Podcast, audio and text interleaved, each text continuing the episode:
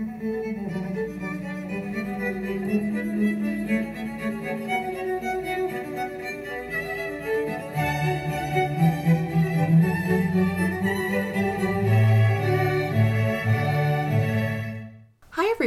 welcome back to the Learning to Sit Still podcast. I hope everyone had a delightful Thanksgiving and took a little time to think about a few of the things we can be grateful for at this time of year and throughout the seasons. Don't forget that the winter magazine from Sit Still My Daughter is available as well as those $5 deals. Both links will be in the show notes.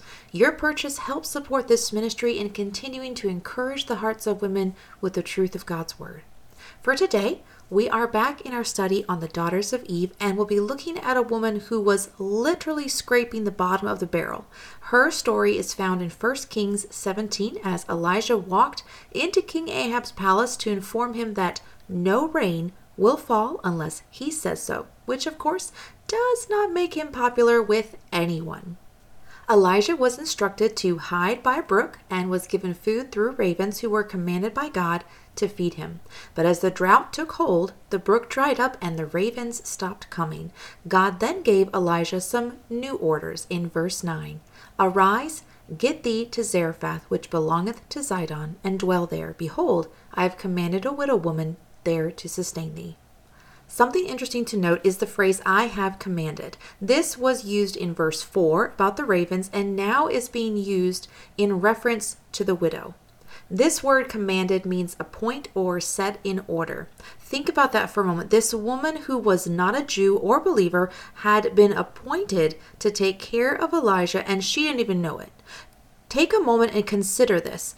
Is there someone God has appointed you or me to help, to care for, to minister to? God makes no mistakes as we see in the next verses. So he arose and went to Zarephath, and when he came to the gate of the city, behold, the widow woman was there gathering of sticks. And he called to her and said, Fetch me, I pray thee, a little water in a vessel, that I may drink. And as she was going to fetch it, he called to her and said, Bring me, I pray thee, a morsel of bread in thine hand. And she said, As the Lord thy God liveth, I have not a cake, but an handful of meal in a barrel, and a little oil in a cruse. And behold, I am gathering two sticks that I may go in and dress it for me and my son, that we may eat it and die. And Elijah said unto her, Fear not, go and do as thou hast said, but make me therefore a little cake first, and bring it unto me, and after make it for thee and for thy son.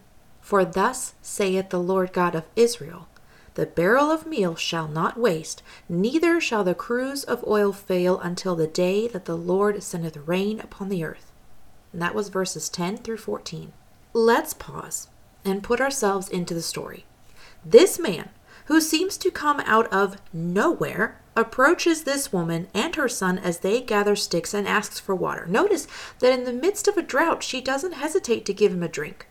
But when he adds a request for food, she stops. Her choice of words is interesting as the Lord thy God liveth. She doesn't know who his God is, but perhaps this was her way of emphatically telling him that what she was going to say was not an exaggeration. She only had enough meal and oil to make one more meal for her and her son, and then they were going to starve to death. This poor widow had not only scraped the bottom of the barrel, but also her last supply of hope. Try to process what she was saying.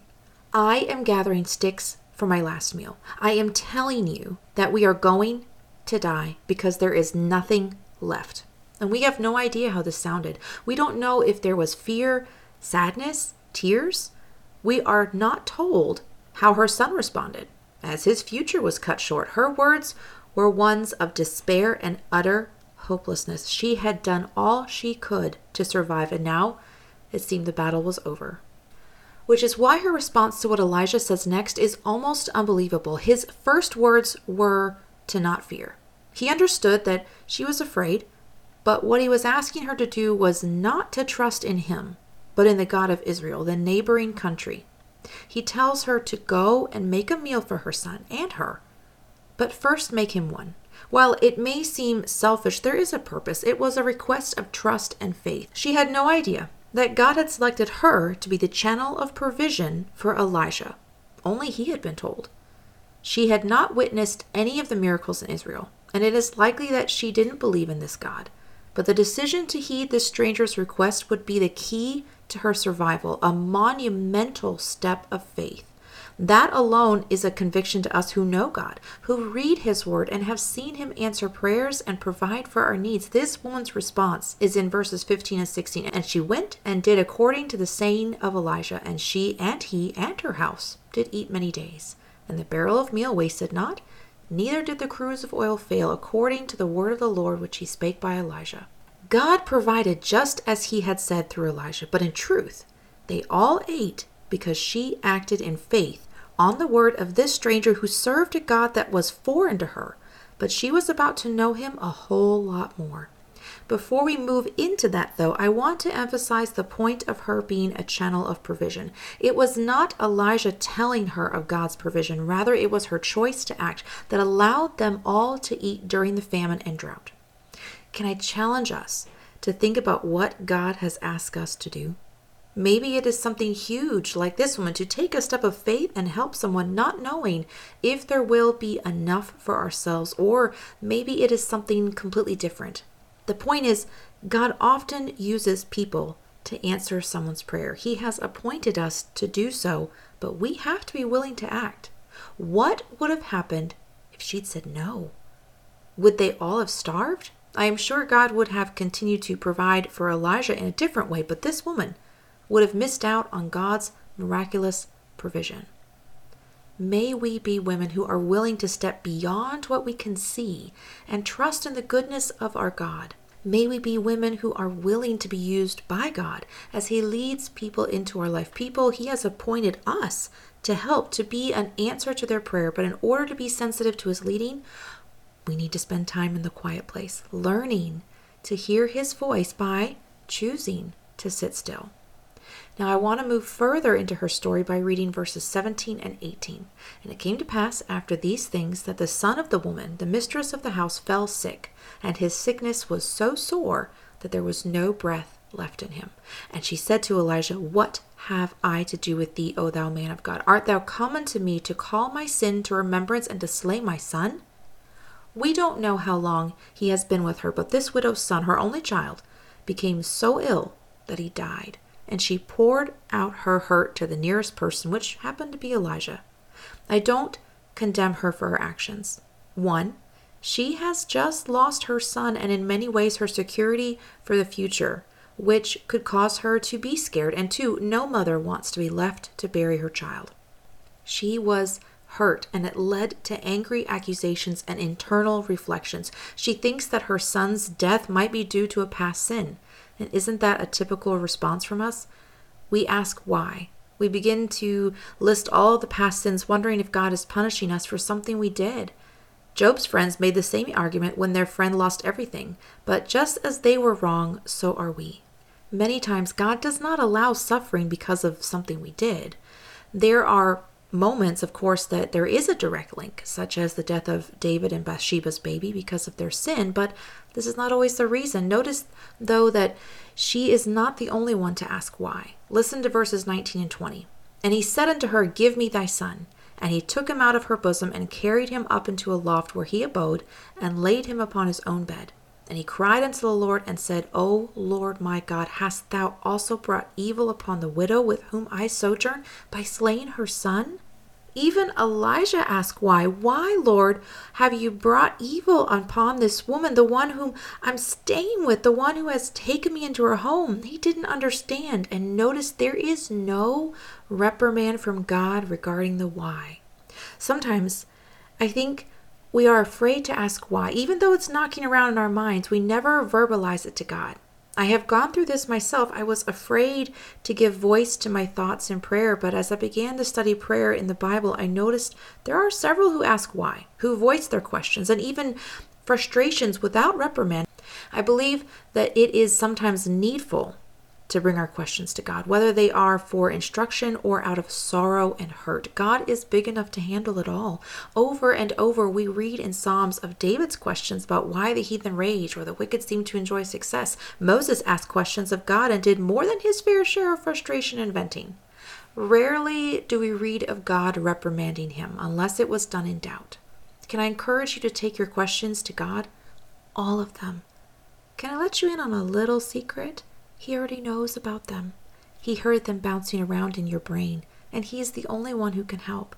Often, after David vented in the Psalms, he shifted his focus to what he knew was true about God. And we can too. We can come to him with our questions, concerns, cares, and even ask the requests that are born out of these emotions, just as Elijah did in verse 21. And he stretched himself upon the child three times and cried unto the Lord and said, O Lord my God, I pray thee, let this child's soul come into him again.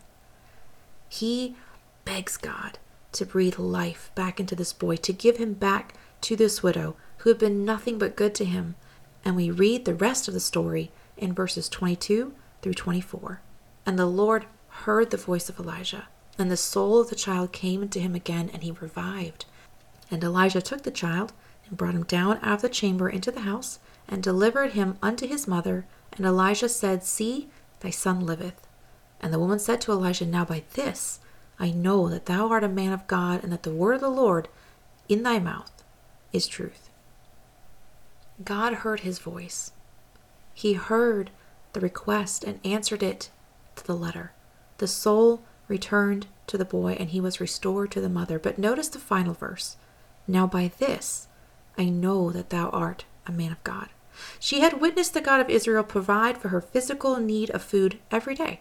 And yet that was not enough to convince her that Elijah served God and that God's words were truth that he had uttered. It took the death and resurrection of her son to convince her of who he really was. Could that be the answer to the why? Now, she believed what he said was true, which meant that every word from and about the Lord she would take as absolute truth. I am sure that they had conversations about God, but she may not have believed it until now. My friends, God never does anything without reason. There is no suffering we have experienced that is wasted or pointless. It all has purpose. And for this woman, the death and restoration of her son could have led her to believe in God, to become a believing Gentile. We're not told that, but it is possible because of what she went through. We may not know the immediate reason for our suffering or pain or loss, but we can cling to the truth of our God that He never inflicts it without reason ones we may not see right now or until we get to heaven, but it is there. We just have to trust Him. And again, this trust comes when we, yes, sit still, when we dwell in the quiet place and study His Word. We cannot trust someone we don't know. And the only way to know God is to be still, to stop what we are doing and live in His presence. Please don't underestimate your quiet time. It is essential that we make it a priority. I promise it is time well spent. And this is where we will end today's episode. Don't forget to check out the $5 page on the website. And if you haven't gotten your copy of the newest issue from Sit Still My Daughter, there is a link in there as well just for you. I hope you have a wonderful day, my friends, and may we continue to go deeper in our study of the Word of God by learning to sit still.